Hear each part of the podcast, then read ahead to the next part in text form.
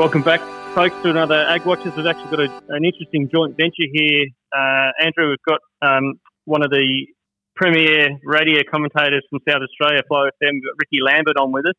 And I believe uh, we're going to kind of run, run this both as a, a, radio session and an Ag Watchers podcast. So it's very interesting times. Um, fantastic to have you on with us, or us on with you, Ricky. Yeah, um, thanks for that introduction, Matt. Yeah, we're going to roll it all together, some sort of pudding of some sort, and we'll see what comes out of it. But yeah, looking forward to sharing this with our Flow listeners, and of course, great to be with you on Ag Watchers as well. So, te- so technically, we're co-hosting Flow FM today, Matt. exactly. I mean, it's dangerous, dangerous times for the team at Flow FM, getting us a little bit. It's like when um, when someone goes on holidays and they hand across their Twitter account or their Facebook account to someone else to, you know, for for, for a few hours to, um, well, to I'm, I'm, I'm, just pretty excited because we're finally getting a paycheck.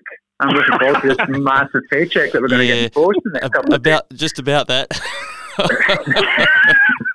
yeah, ah, it, it, can be right. dangerous handing over to other people. We, uh, I, I was at a football match uh, years ago now where uh, the minister, in uh, government minister, had been given her own access to her Twitter account, usually handled by her minders, and uh, sitting there, and the minder was there freaking out because she'd tweeted uh, something defamatory about another politician. oh, just give her the keys for five minutes. this is what happens. So it'll be it'd be remiss of us, Ricky, um, for, for those of the Flow FM listeners that don't listen to Ag Watchers, it'd be remiss of us not to do our our introductory session of the Sixth Sense, which is a, a bit of a word association that we do when we're speaking to our guests, um, where we fire fire a word at you and you just come back with the first thing that comes to mind. Are you, are you game? Are you up for that? Oh, I love it. Yep, let's do it. Food, Food inflation. inflation. and what am I meant to say? Hey, was, am I meant to say a word as well at the same time? Yeah, yeah, no, no that was actually that was actually quite. Uh, we don't we don't script this stuff, and Andrew and I both came in with the same one. That's yeah. uh, but, scary. but the purpose is uh, is to get us warmed up uh, and get us on track. But what is what is the first thing that comes to mind when you think of food inflation? Well, lettuce. uh, workforce. Andrew, still thinking? No, no, it's for you. That's for you, Ricky. Oh, on workforce. I thought you were doing a food inflation one. When it comes to workforce, I think Pacific, Pacific workers. Right. Oh. Uh, live export of sheep. On its way out. Black pudding. Disgusting. we might end this session here. no, I know, I know, I know all about the black pudding excitement from, from one of you at least. what else have we got? Climate change. Oh boy. uh, it's uh, happening. Crocs footwear. A fashion item.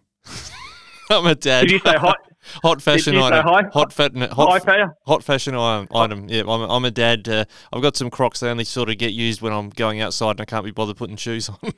well, you, I mean, you failed the black pudding one, but you, you've come back in again with the uh, with the love of Crocs. Yeah, so. with, with socks on, with socks on inside the Crocs. Socks and Crocs. The thickest, the thickest, longest socks you can find, up to your knees. So, but but it is interesting. So, so food inflation. The first thing you think about is lettuce, yeah. Yeah, it's just you because know, and, there's a lot kicking around in Australia at the moment about the price of lettuce. My wife's mentioning not just that, broccoli and other things at the supermarket. So people are starting to suddenly feel that pinch.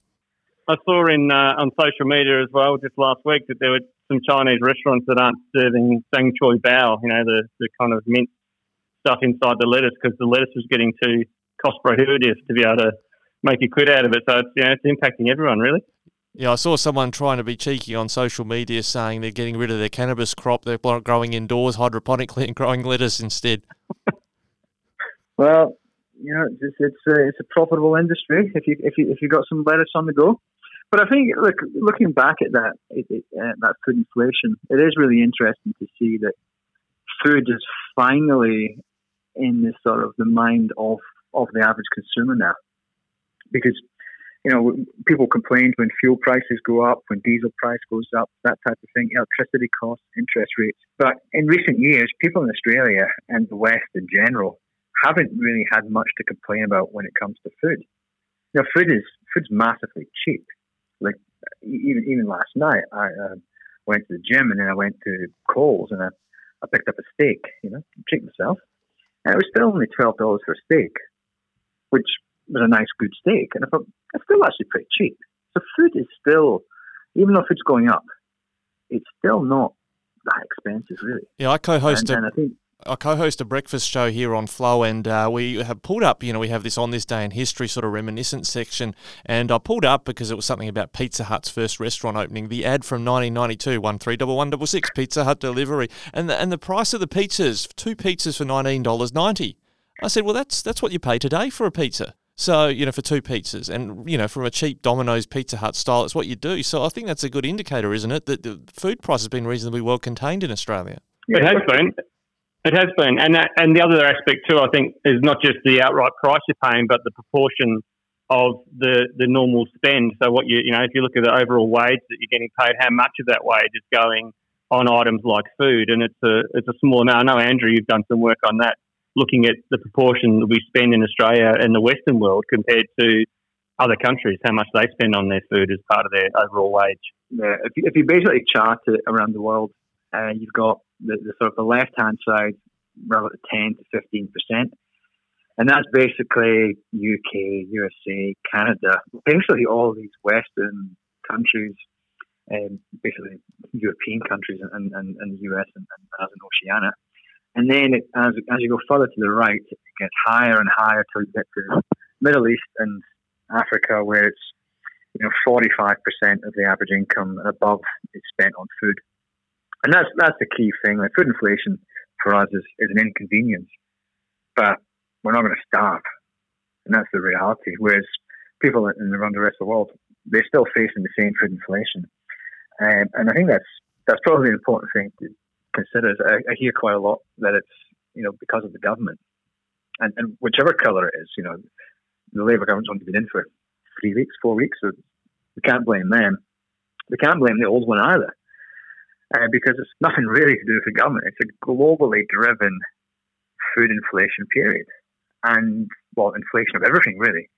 Uh, so it's not one country that's causing it. Well, actually, that's a lie probably is. We can, we can, we can blame we can we can blame one government, but they're not. We can, we can blame one government, government, not our government. We can blame the Russian government because that is a big driver of it. Big driver of it is is them invading Ukraine and you know taking away huge supplies of corn, wheat, barley, and sun oil off the market. So if anyone wants to blame anyone, blame Putin. Now, do we want to pull out the tinfoil hats here and see if we want to blame Russia as they always premeditated creating a food crisis to get outcomes going into Ukraine, or we think that's just been a secondary outcome of what the other beef they was that they had about Ukraine? Look, it's uh, it's it's it's just a side effect of them invading Ukraine. As soon as they invaded Ukraine, then export flows from that part of the world going to stop. That's not a that's not a conspiracy. That's just a secondary factor. However, it's pretty clear at the moment is that they are using it as a as a bargaining chip. They know that everyone's concerned about the Middle East and North Africa and instability caused by lack of food. And so what they're doing is they're saying, well, yeah, we'll remove the uh, remove the sanctions. Uh, we'll, we'll we'll allow grain to flow from Ukraine, but we want you to look at the sanctions first. I saw you. So, sorry, Andrew. I saw you posting something on Twitter. I think about um, Joe Biden's not sending the tanks in; he's sending the silos in. Have I got that right? he's trying to help store stuff off the border of Ukraine. Yeah, well, because like at the moment the ships aren't flying, and that's when how grain's going to get out of the country. So the idea is we they send it on train into Europe, and then from Europe onto ports there. It's it's it's a really populist sort of policy to say, right, we'll just build something let's build some silos. Fantastic. Huge amount of problems with that. A, it's going to take a while to actually do that and do it properly. Uh, the reason why logistics can't really flow into Europe all that easily is because in Ukraine they use a different rail gauge to Europe. So they've got to change the trains or change the, the, the bogies underneath them. So the idea is they can get the grain off quicker into temporary silos and reload. Problem you got then is, well, if it's successful, it's going to be a disaster. If it's successful, you get you know 20 million tons going into Poland. Well, that's going to overflow all of their own logistics networks. Poland's a big producer of grain. And I used to work for a company that owned a port in, in Poland. So all of a sudden, you've got 20 million tons having to get out the same ports. They're not designed to automatically just have another 20 million tons go through. We can do that here.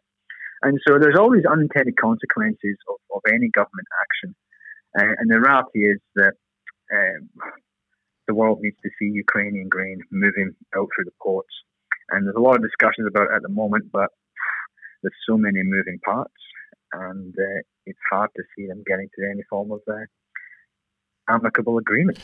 The um, the other the other aspect of it too is as well as the grain is one side of the inflation story, but you've got a country like Russia that you know a key exporter of, of petrol and petrochemicals and and also fertilizers as well. So you know they're the other they're the other aspect. You know the gas the gas increases into Europe in terms of prices that have been flowing through there into the fertilizer uh, production costs are also uh, all stemming from the fact that there's the sanctions there and there's this issue with um, with Russia invading um, Ukraine. So so you know the grain's one part, but then there's all these other inflationary pressures through energy prices, through fertilizer, and that's that's going to flow through to all areas of you know economy and transport and and agriculture, and it's, it's, kind of overarching a whole heap of the economy, and, and then that then that leads through with the CPI increases, then we start to see the likes of um, the Federal Reserve. They've just risen rates uh, mm. 0.75 basis points overnight. So yep. it's kind of like a, a, snowballing effect. Which is the biggest hike uh, since 1994. So it's a massive hike. But, you know, thinking of America,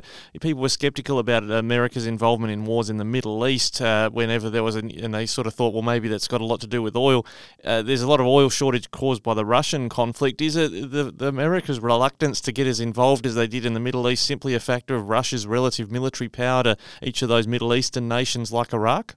Oh yeah, I mean, it, it, certainly um, the, the reluctance. You know, it's hard. It's, you know, from an American perspective, when you're going in up against hard, a, hard, hard to go up against the nuclear power. Exactly, exactly. yeah. yeah. You know, I guess, uh, I, guess, I guess it's, I guess it's a bit like in the school. You're not going to go up against the biggest bully, are you?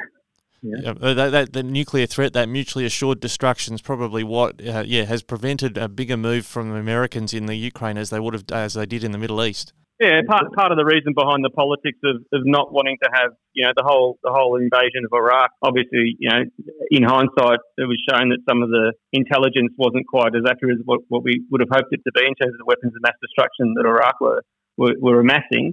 But you know, part of that reason and part of the reason why we don't want to see the Iranian government, um, from a Western perspective, get get access to um, you know kind of military grade um, uranium and, and, that kind of um, weaponry is because of that concern that that's another another kind of um, ca- you know kind of counterparty over uh, you know, that, that's got access to that to that um, quite dangerous uh, nuclear nuclear weaponry. So you know you've got to try and limit who's got that. I think is these are the problems that it has that when you've got um, a country like Russia.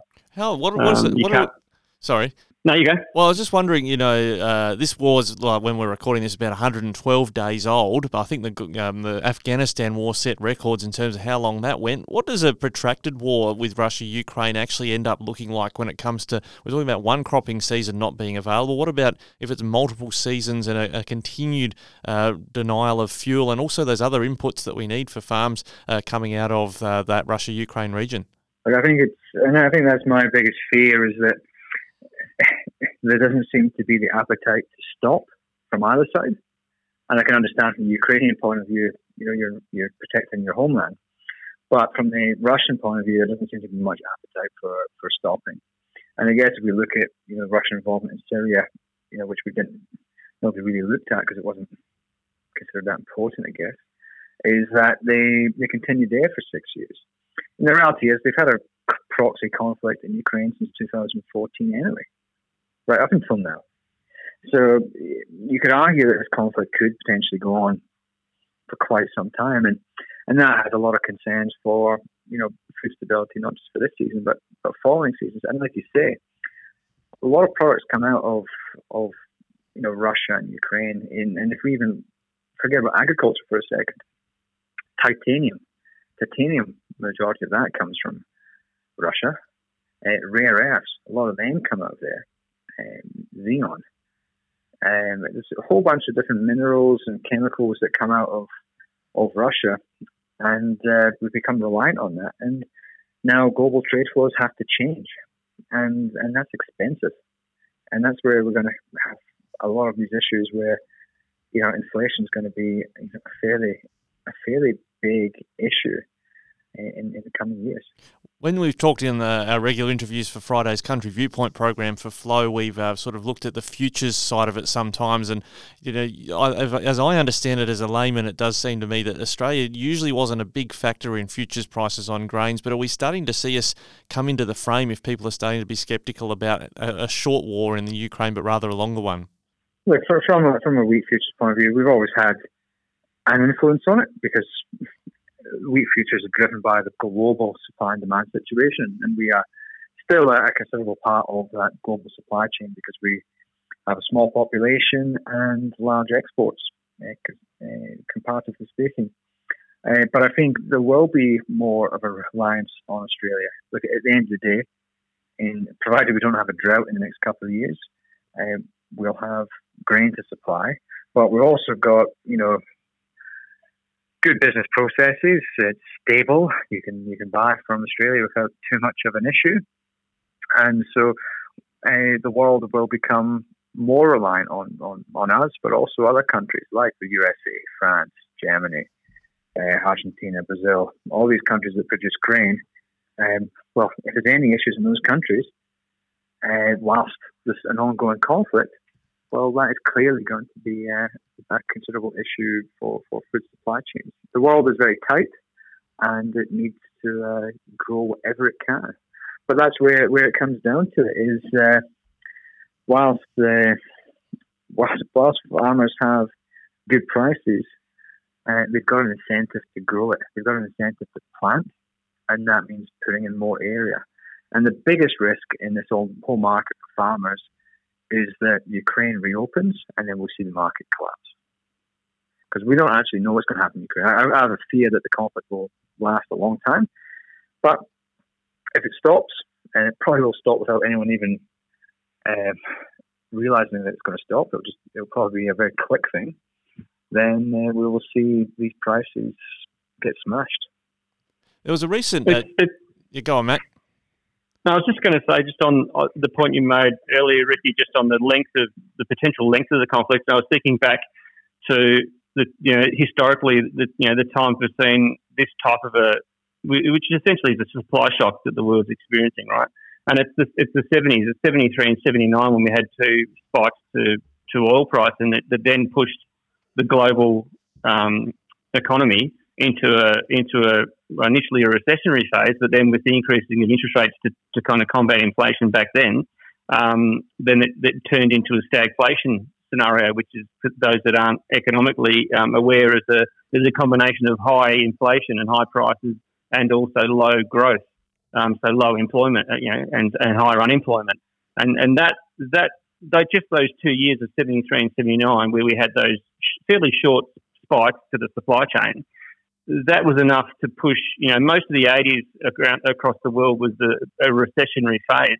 Um, you know, with, with unemployment and with you know, kind of working through the, I guess the you know the, the supply shocks of the '70s were felt right through the '80s, uh, and it wasn't wasn't really until the kind of late '80s, you know, into the early '90s when when the economy started, global economy started to get back on track again. So it took it took a you know at least a decade nearly um, for that to flush through, and and I think we are while we're not in stagflationary times just yet, we are um, heading certainly towards the US recession. Um, and you know, and coming out of COVID, places like China that are still struggling to keep you know COVID under control and and, and fairly happy to lock down big cities like Shanghai and potentially Beijing. That's going to have implications for the Chinese growth levels. And if you've got two big economies like the US and China that are going through a, a tough time, and all this inflationary kind of spirals and, and interest rate increases, I could see a scenario where we do get pushed into a stagflationary environment, and that could last for a number of years. Yeah, your mind's went exactly where mine was going, Matt. And look, going into the zoom out on the historical level, just uh, a, in the last week or so, we were you know, sort of on this day in history marked uh, that it was in uh, in 1940 uh, 1950, uh, we stopped rationing butter in Australia. We were rationing it for seven years, and it takes me to that sort of canola and cooking oil scenario we've got in the world right now. But on that macro level, guys, like, we're seeing countries start to restrict their own uh, exports to try and you know look after their own supplies. To what extent do you see things you know in a historical context? How much are we going to see maybe a shift to more protectionist policies short term, or are we going to see a swing back into popularity of protectionism? Protectionism. It's going to be uh, like I think we've actually like we've actually been through a series of protectionism and sort of I guess nationalism over the past let's say five six years, Matt. Yep. You know, we saw we saw Trump in China with the trade protection sort of policies there. We've seen various sort of you know protectionist sort of policies around the world. Brexit is probably a symptom of that sort of populist uh, protectionism. And I think when we when we look at it from the point of view now, we've even in the last couple of months we had Indonesia banning palm oil exports, India banning wheat exports, or not banning them, but curtailing them. Uh, obviously, the sanctions around the world and, and, various counter sanctions. And I think that's that's what we're going to see is the, the, the world being element of, protectionism. In Australia, you know, I keep hearing a lot of people saying, "Oh, we need to ban the exports of meat, or ban the exports of wheat, and all this kind of stuff. We need to keep it in the country." But because it's bunkum, in my view, I think we we are more than well supplied for food. Um, around the world uh, it, uh, in Australia because of that again that low population and what we produce. But I think um, going back to your point, Matt, about stagflation, you know, you only got to look back to 2008 when we had the sort of the global recession there, when Australia sort of weathered that storm pretty well because of well, we had China, yeah, and China was in that super growth phase in that sort of mid 2000s to well, probably what 2016, 2018 it was a real strong growth phase there. Yep. And I guess the question is that what happens if we have a major sort of global recession? Because we're probably talking about the potential for a recession on the scale of the GFC, aren't we? Potentially. Yeah, different different factors leading up to it, of course. But, yeah, but, but well, possibly some of those factors of that sort of mortgage sort of defaults in the US will also come to play if we have stagflation. Yeah, I mean the biggest the biggest problem with a stagflationary move is that from a from an economic policy perspective, there are limited options that a government has to, to no kind of deal with it. Yeah, there, there, there, are limited levers that they can pull. It's quite a it's quite a tricky conundrum when it comes to those macroeconomic policy things that can be done. You've almost got to just ride it out to a degree and make sure you just keep keep banging the top of inflation to try and keep inflation down, um, which means. But the other, the other, what I'm sort of thinking as well is, let's say, for instance, you have that uh, you know, you have a global recession. Let's call it global recession. Yeah, global slowdown in the economy. Yeah, but at the same time, we don't have the protection from having a strong China potentially because we don't. There's the potential that China's growth is going to slow. Right? Yeah, that's right. That's right. But so the over, the other overlay, the other overlay would be you've got yeah, that that Chinese economic situation that's not as strong as it was that, that helped us through the GFC, but also we're, we're coming off of a base where the trade situation and the political situation with China in, for some commodities is a little bit tense. you know, so we're not we're, we're not kind of in that same strong trading position and, and reasonably you know um, amicable political um, situation. At least I mean, it might change with the change of, of government, whether there's a bit of a thawing. That's yet to see. Um, but yeah, it, it's not. We're not uh, from an Australian perspective. We're certainly not entering this phase as strong as we were back in 2008 when the GFC hit. When you mentioned troubled waters, yeah, when you when you mention the GFC and uh, um, I guess and even uh, the mortgage default issue, and we're seeing central banks, you know, like you mentioned, the Reserve Bank in the USA putting it up three quarters of a percentage point during the re- week we recorded this, which you know I've I tweeted I think that'll see the Reserve Bank even more emboldened to push. You know, they went half a percent in the June meeting, they could go half percent or more perhaps in the July one. Where do we see the risks in terms of, I guess, mortgage default or banks imposing pressures on lenders that they were trying to encourage to take out um, loans from a governmental sense to make sure we stimulated the economy? You know, when might we start feeling the pinch on that front? I reckon, I reckon we'll start feeling it pretty. I, I, I think it's a generation. I was talking to somebody this morning about it, yeah, and it's it's a generational thing as well. Like I'm a I'm a millennial, so um, I think it'll be millennials from a housing point of view, will probably the most impacted. Relatively lower wages compared to you know Gen X and the, uh, the Boomer generation, um, but also they probably bought in the market. Anyone who's bought a house who's 25 to 40 is probably bought at a reasonably high level, and probably at a time when interest rates were low, and you know, even like a, as a read some stats somewhere that even like a two percent increase in uh, in interest rates would put a lot of them into like a danger zone in terms of uh, being able to service their mortgage. So I think it would be that. But I think older people who maybe have a, a smaller mortgage or bought a house at a, at a better time might not be as heavily impacted. But it's definitely going to cause a concern if we go up to you know five, six, percent uh, in the coming in the coming years. Well, when I think about the farmers, there's a legendary sort of just um, I guess image of the farmer going missing when the bank manager came visiting during the recessions in the 80s. But uh, you know, when it comes to farms, we've seen such a huge increase in the prices people are paying for farms. Uh, when things get tight, if we have an El Nino swing around instead of a La Nina, we're going to see farms going to come under pressure as well. Oh, oh, look, I think there's a, there's a, there's a risk there. Yeah, at the moment you've got um, particularly in the ag space, you know, yes, they're paying more for labour, they're paying more in interest rates now increasingly, they're paying more for inputs. Um, but at least on the positive side, they're also receiving more for, for, what they're producing, whether it's wheat or livestock.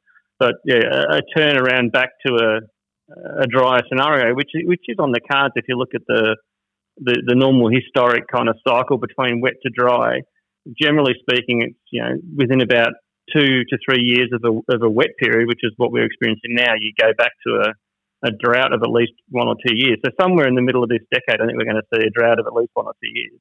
Um, and that, that will put pressure. Obviously, the drought isn't good for the for the broadacre farming. It, it impacts the yield. Um, there, Andrew could t- talk to you more about that. But from a livestock perspective, um, you know, drought drought's going to be one of those things that we'll see um, significant turnoff of, of sheep and cattle again, and, and, and will be coming if, if the numbers prove correct and, and the herd and the flock is rebuilding at the pace we're seeing it now. In a couple of years' time, we will have quite a few animals to turn off, so you will see higher slaughter, higher production, and that generally leads to lower pricing. So it may not be a complete crash, but certainly it'll be low pricing for those livestock, and potentially in an environment where you've still got high inputs and high costs of fertilizer and you know, high labour costs um, and high interest rates. So it could, you know, it could be a bit of a, a scenario where, where the margins in, in farming comes under pressure, and that's going to then flow through to, um, to farm values. Well, when we did that word association exercise earlier, you asked me about live exports, and for our friends in Western Australia, much more exposed on that front. You know, when you were talking about, I guess, poorer countries, uh, we had a discussion here on Flow about the debate about live exports. In fact, I asked Murray Watt, the new agriculture minister, recently about that debate. He said, "Look, it will be phased out with just you know holding out on what the timeline." would be. And he was talking about manufacturing or processing that meat locally, which would be halal slaughter, etc. But as uh, Wayne on our morning show said, a lot of these people, when they receive the live export back there, they put it in a, a, vehicle of some sort, take it back to their village, and process as and when they need it. It's just countercultural for them to receive refrigerated meat. That's I think, right. I think, like, I think, uh, sorry, Matt, but I just think it's, it's, I guess it's a bit naive and a bit sort of Western centric to for us to say, okay, we're going to stop that trade, and you're going to buy our box meat. Um, in, in, an ideal world, that's what would happen. In, in a perfect world, we would have abattoirs in Western Australia that could process everything we require. We could send it over as, you know, chilled meat on the back of the plane or, or whatnot and get a good premium for it and, and, and do fantastically. That's not quite the reality on the ground. In, in it, I guess there's an old saying, uh, the customer is always right. And if you don't do it, someone else will. And that's what happens in markets. We, we see that with, with barley. Is a great example, yeah? We no longer supply China. So China hasn't stopped buying barley. China, in fact, has bought more barley. It's just bought shed loads more of it from Argentina, Canada, France, and Ukraine, but just none from us. Exact same thing happens with the live export sheep. Okay, they they actually Kuwait's a good example, biggest biggest buyer of, of sheep and goats live.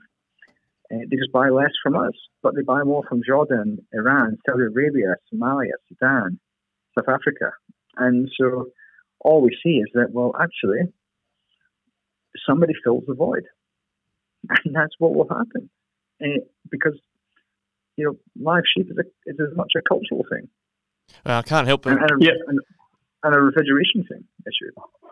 Yeah, I can't help but mention, and just we, we, I won't digress. I want to stay on the livestock front, but it, it, feels the same on that climate change question you threw me with word association as well. Australians want to feel good that they're contributing with uh, wind turbines and solar farms and big batteries, etc. But plenty of other countries are putting on coal or using it. We can tell ourselves we're doing our thing the right way, but uh, other countries are doing their own thing, and we're not really making any input. Yeah, we, mm. can only do we can only do what we can do in our own backyard. We can't control the rest of the world. But but again. Just, all we're doing just, by buying exports is by uh, is is giving that market to someone else. Yeah, just on that on that live export space as well. That, that you know you mentioned about the the plan will be to transition to a greater proportion or, of, of boxed and, and chilled and frozen product going. But there are, I mean, there are supply chain issues just transferring across from that as well. You know, from, from certainly from an in-country perspective, um, there's the cultural and religious aspect that they do prefer for some for some instances to have the live slaughter there, uh, you know, in that country. But then there's also the the cold chain kind of logistics. So there are countries out there um, that take live animals, and part of the reason is because the wet market style is what suits their infrastructure in terms of you know cold chain logistics. Um, not you know not not all of the um, customers that are overseas taking those live export animals have the capacity to store meat in the freezer at home like we do, you know. Um, so so there's that kind of Western element where we just assume that everyone's standard of living um, is as high as ours in terms of having access to the ability to cold store meat and freeze it at home or go to a supermarket and get it that way. Um, there's, there, are preferences for those wet market types. Um, and that's driven partially by that refrigeration aspect. But then from the supply chain within Australia, we've also got, you know, and particularly in West Australia, you've got only a handful of um, processors.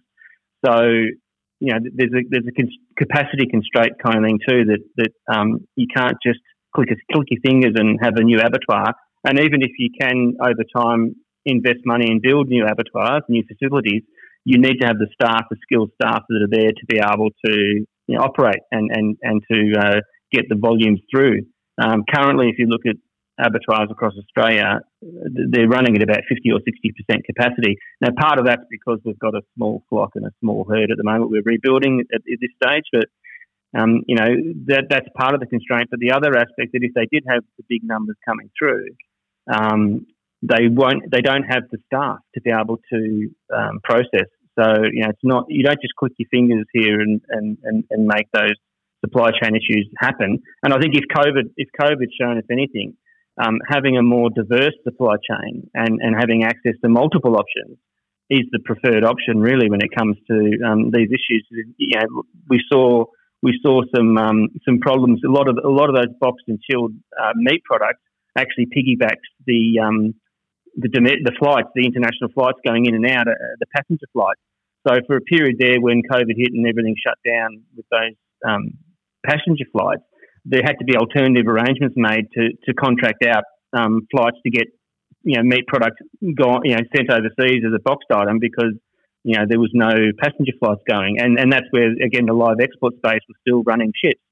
So, you know, that kind of diversity of supply chain, I think, is an important thing that we need to consider. Um, you know, diversity in any of those markets is something that makes a market much more robust to any of these types of shocks that can come along. Yeah, as you talk about that, Matt, it makes me think about something while we're still on four legs on the wool side. I think the now former coalition government was uh, might have even put out to tender, or certainly was trying to stimulate a processing option on the wool front, domestic, you know, either domestically or in our region, in alternative to China. You know, is it, I know the Albanese incoming government have said, you know, we want to be a country that makes things. Does that going to extend to food and fibre, or are we kidding ourselves? Is it more realistic, maybe in Southeastern Asia? We're going to see some extra processing capability come on, so we're not so reliant, say, on China? Look, I think I think around the world there will be a bit more focus on you know shorter supply chains. I think probably that's, part of the reason why we're going to see inflation is because we're not going to be reliant on exporting our production around the world in a lot of cases. But it's very hard to do that. You know, we can't produce everything we want if, if you look at something like an iPhone is a good example, yeah, we all want an iPhone, but it is produced with thousands of different parts that are produced in different parts of the world and then assembled somewhere. And so, realistically, we cannot produce everything we want in, in Australia, and we never will be able to. And let's be honest, not many people actually want to work in a factory. Let's be completely honest. So how are we going to get staff to fill factories? And so I think we'll see more automation to, to get to that. Uh, but in, in reality, I think, you know, there's only so far a country with a population of what, 25 to 27 million can actually do. And, you know, we don't even have a big enough domestic market in a lot of cases to even make it worthwhile. We're a tiny country. And so, so I don't see it as being able to, to massively increase our, our domestic uh, consumption, uh, production.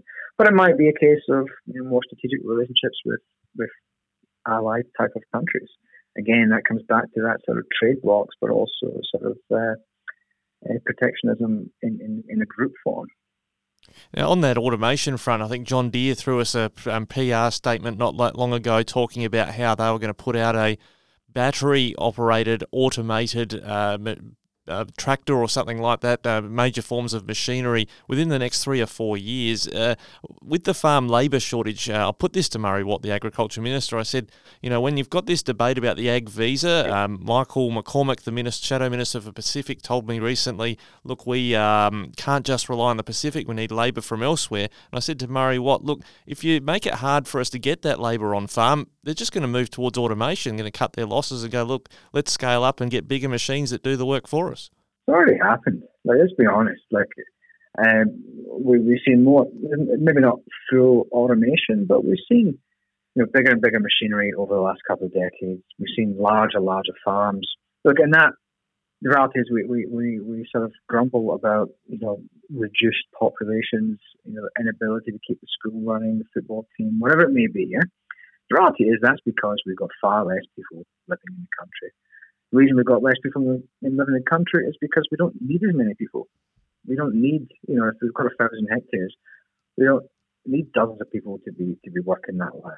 We only need one, or probably not even one labour unit to, to farm a thousand hectares if it's cropping. So that's all this auto, further and further automation will just see, you know, the countryside becoming more and more uh, quiet, I guess. And, and I think the only parts of the countryside that will see sort of an upswing will probably be those sort of peri-urban fringe, you know, uh, places within an hour to two hours of the city. They'll become very popular, and they'll be full of people who are, you know, working in the country, uh, but commute to the city every now and then.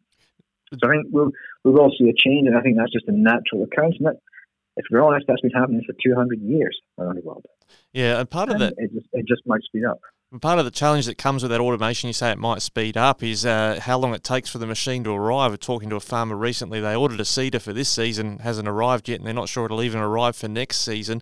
I guess for farmers that are making decisions, even listening to this podcast, you know, with the Labor government in for at least the next three years, they might be thinking, well, maybe it's time we bite the bullet and put the order in because it could take that, you know, several years for us to get the machines we need everything's taking longer. Every, there's nothing that isn't that's coming on time anymore, and I think that's why when we're when we're looking at what we do, we're looking at the decisions that we do, is uh, we probably can't delay in a lot of cases. The issue we've got is that you you know if you're buying that Land Cruiser, which is I think a Land Cruiser is two year wait now for seventy nine. Um, I think um, it just means we've got to plan longer and longer in advance. We can't expect to be able to go and pick up a new piece of equipment and or order it and get it two months later. It's order and get it a year later if you're lucky. That's just just the way that the, the way that the whole logistical and supply chain environment is going to be uh, for for quite some time, I imagine. And is that something we, you know, expected? It just seems counterintuitive to me. We had this just-in-time ordering and logistics going on, even you know, four or five, six years ago. But it's just, I know it's because of you know uh, the GFC and shutdown of factories. China's a big player in that. Do you see it? This is going to be the new normal, or we, is it possible if the world roars into action again, we might see those sorts of timelines, you know, come back to what we were used to with just-in-time ordering? But we had just we, we used just in time ordering because it was the best. It allowed things to be cheap. It allowed things to be quick, and that's why we did it. And the reality is, you know, at some point, that will still probably be the best option. At some point, if we get if we get beyond this uncertainty, And really, just in time supply chains broke down in basically February 2020.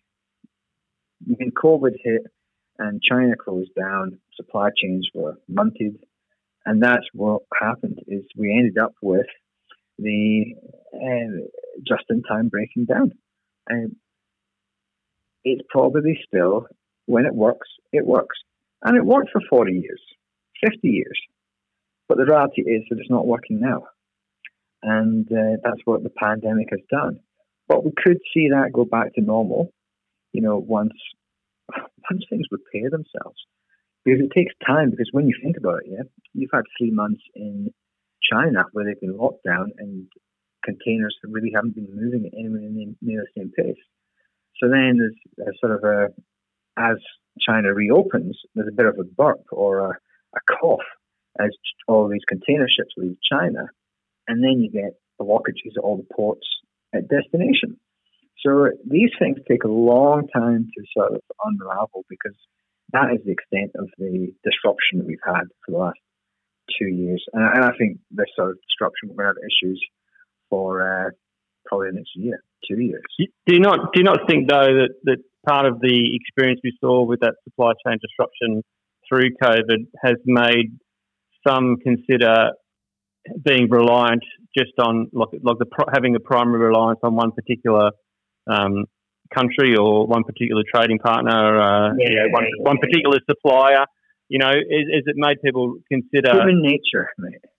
Human nature, isn't it? Like, like let's say, for instance, we go, the world gets back to their normality, yeah, and uh, and Jimmy who buys bearings, yeah, he, he, he gets bearings made in some factory in Adelaide, yeah, and he pays twelve dollars a bearing, yeah, but my supply chain sorted. I know I've got those bearings. They're going to cost me twelve dollars, and uh, but I know if anything goes wrong, I'm still going to get them for twelve dollars.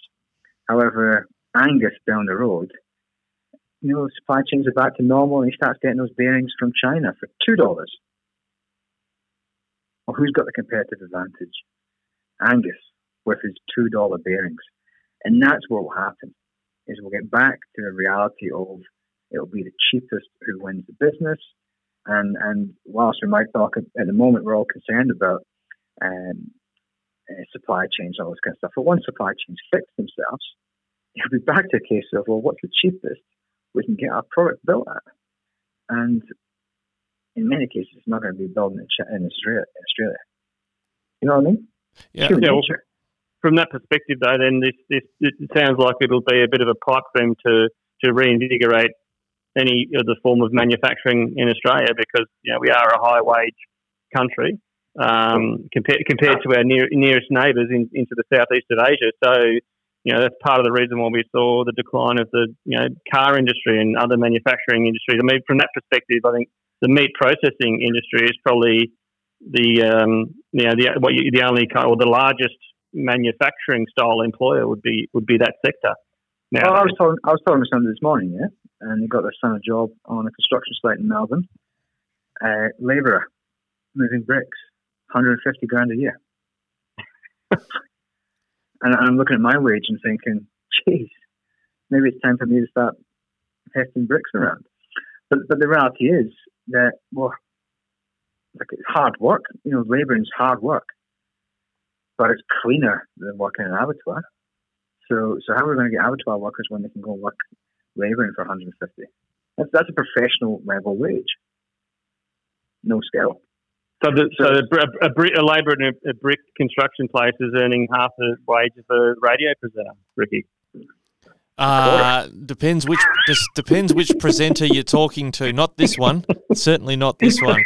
Uh, yeah, look, it's it, uh, Andrew. You would probably talk about it. that's just classic supply and demand at the end of the day as well. But I know you know in politics over the, where I was previously involved, we were talking about this. You know, tradespeople and you know the, the looming shortage because we had a whole lot of young people that were looking at potentially you know doing a profession of some sort at university. But uh, we, we did were we going to have enough tradies, the bricklayers, and that sort of thing? And now those chicks chickens seem to have come home to roost. Yeah, well, well this particular guy, uh, he was telling me his son is a qualified teacher. Why are he going to work in a, in a school for 80 grand or 90 grand? And he'll lug bricks around for 150. And generally, so the, think, the, bricks generally behave better too. Yeah, and, and, and, but, but, and you finish, you finish work at four or five o'clock, and that's you done. Yeah. Nothing else to think about. So, but I, so I think that the whole manufacturing in Australia is well, a where are you going to get the staff from for anything that requires staff? The investment money, because uh, you know you could end up investing in you know Jimmy's bearing factory in Adelaide, and then you put your hundred million dollars into investing in that plant, and then in five years' time, China reopens, and you end up with you know a white elephant. The other thing to think about as well is China was getting to the stage where it couldn't fill its factories. China was outsourcing its production to, various countries around the world. Bangladesh, you know, the number of factories getting built in Tanzania, uh, basically because China was too expensive for labor compared to compared to Africa. So, you know, how are we going to compete when China's too expensive for many for many manufacturing jobs?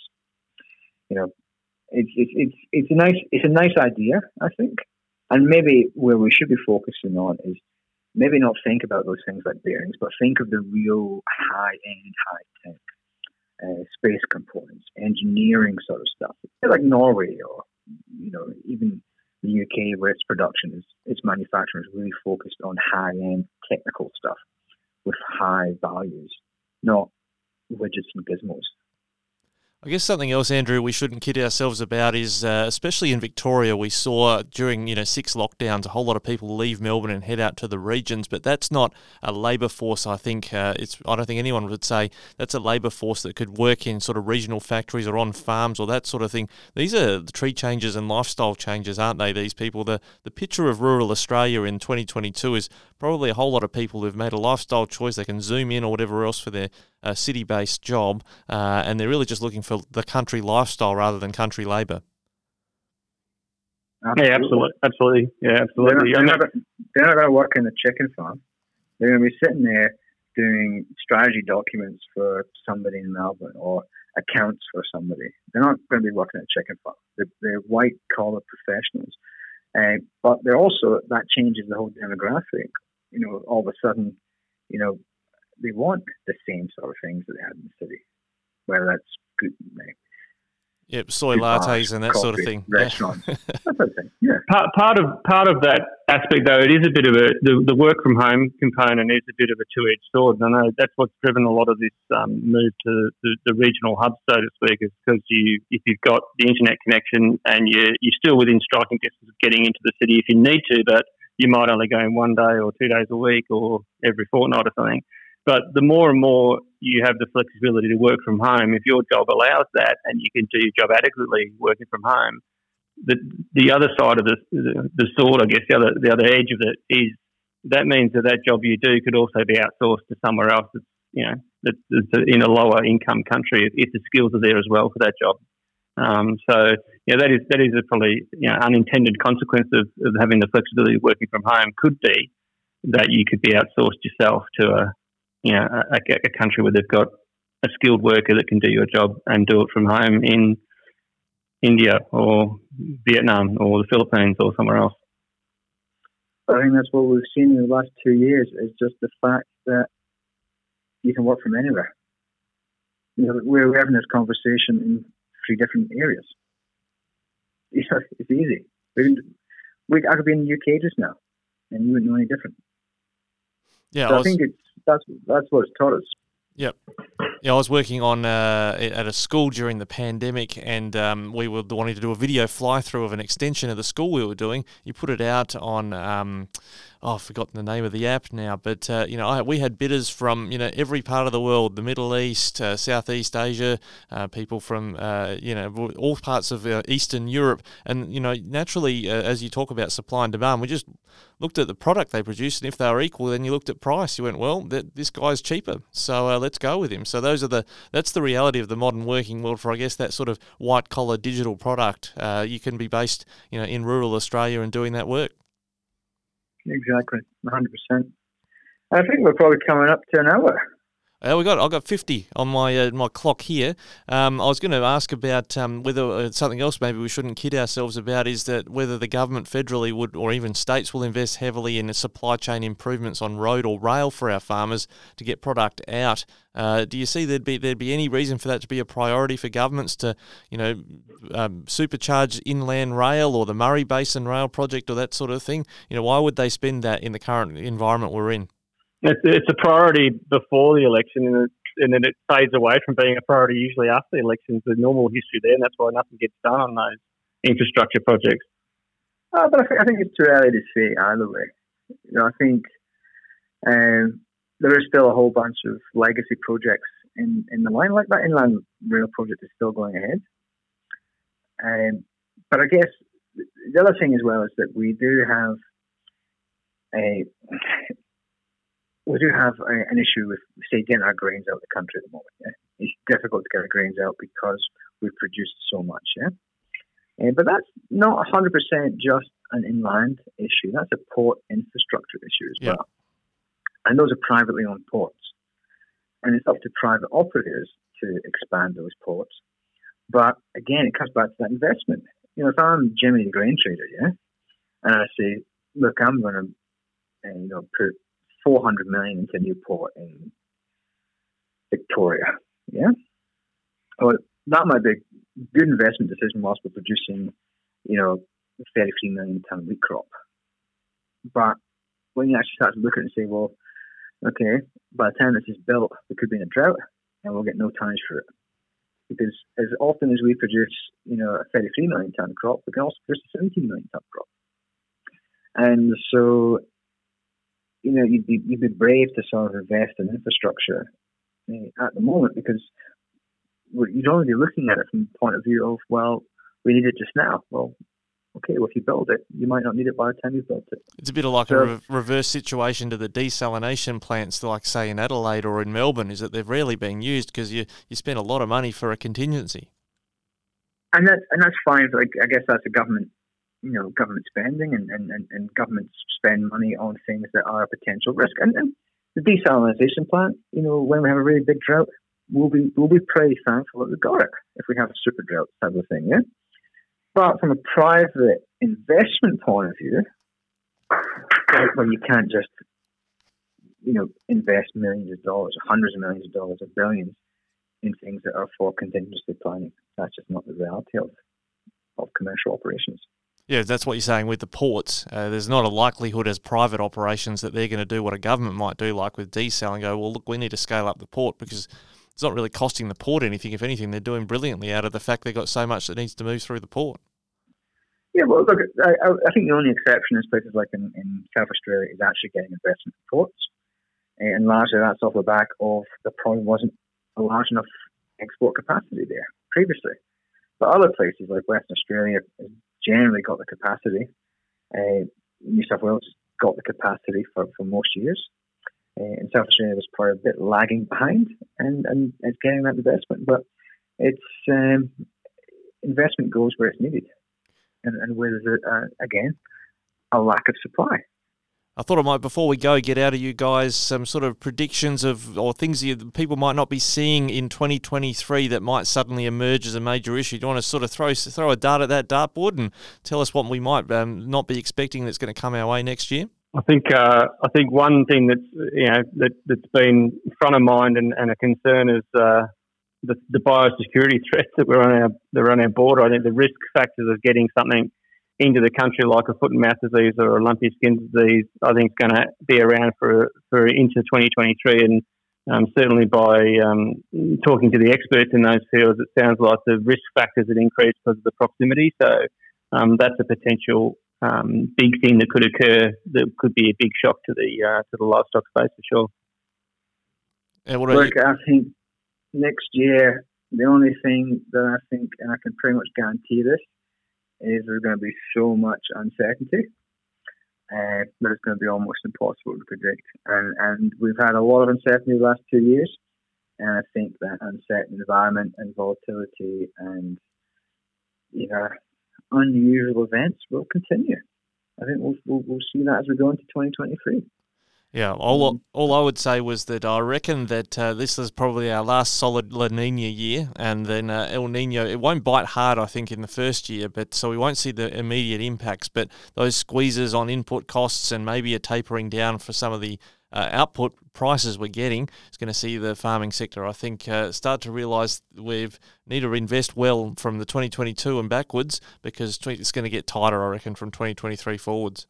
Yeah, absolutely, absolutely. The the uh, the climate aspect there is uh, it'd be most surprising to continue to see the great seasons we've had now three years in a row. Um, yeah, it's going to come a time where we're going to be in a, in a drought phase within the next you know three to four years, I would suspect, and it could be a couple of years worth. So that's going to put some pressure on. Yep, for sure. Well, we'll have those up there on the podcast, on the Ag Watchers podcast and the Flow podcast for posterity. We'll see how right we were in 2023, guys. Thanks a lot.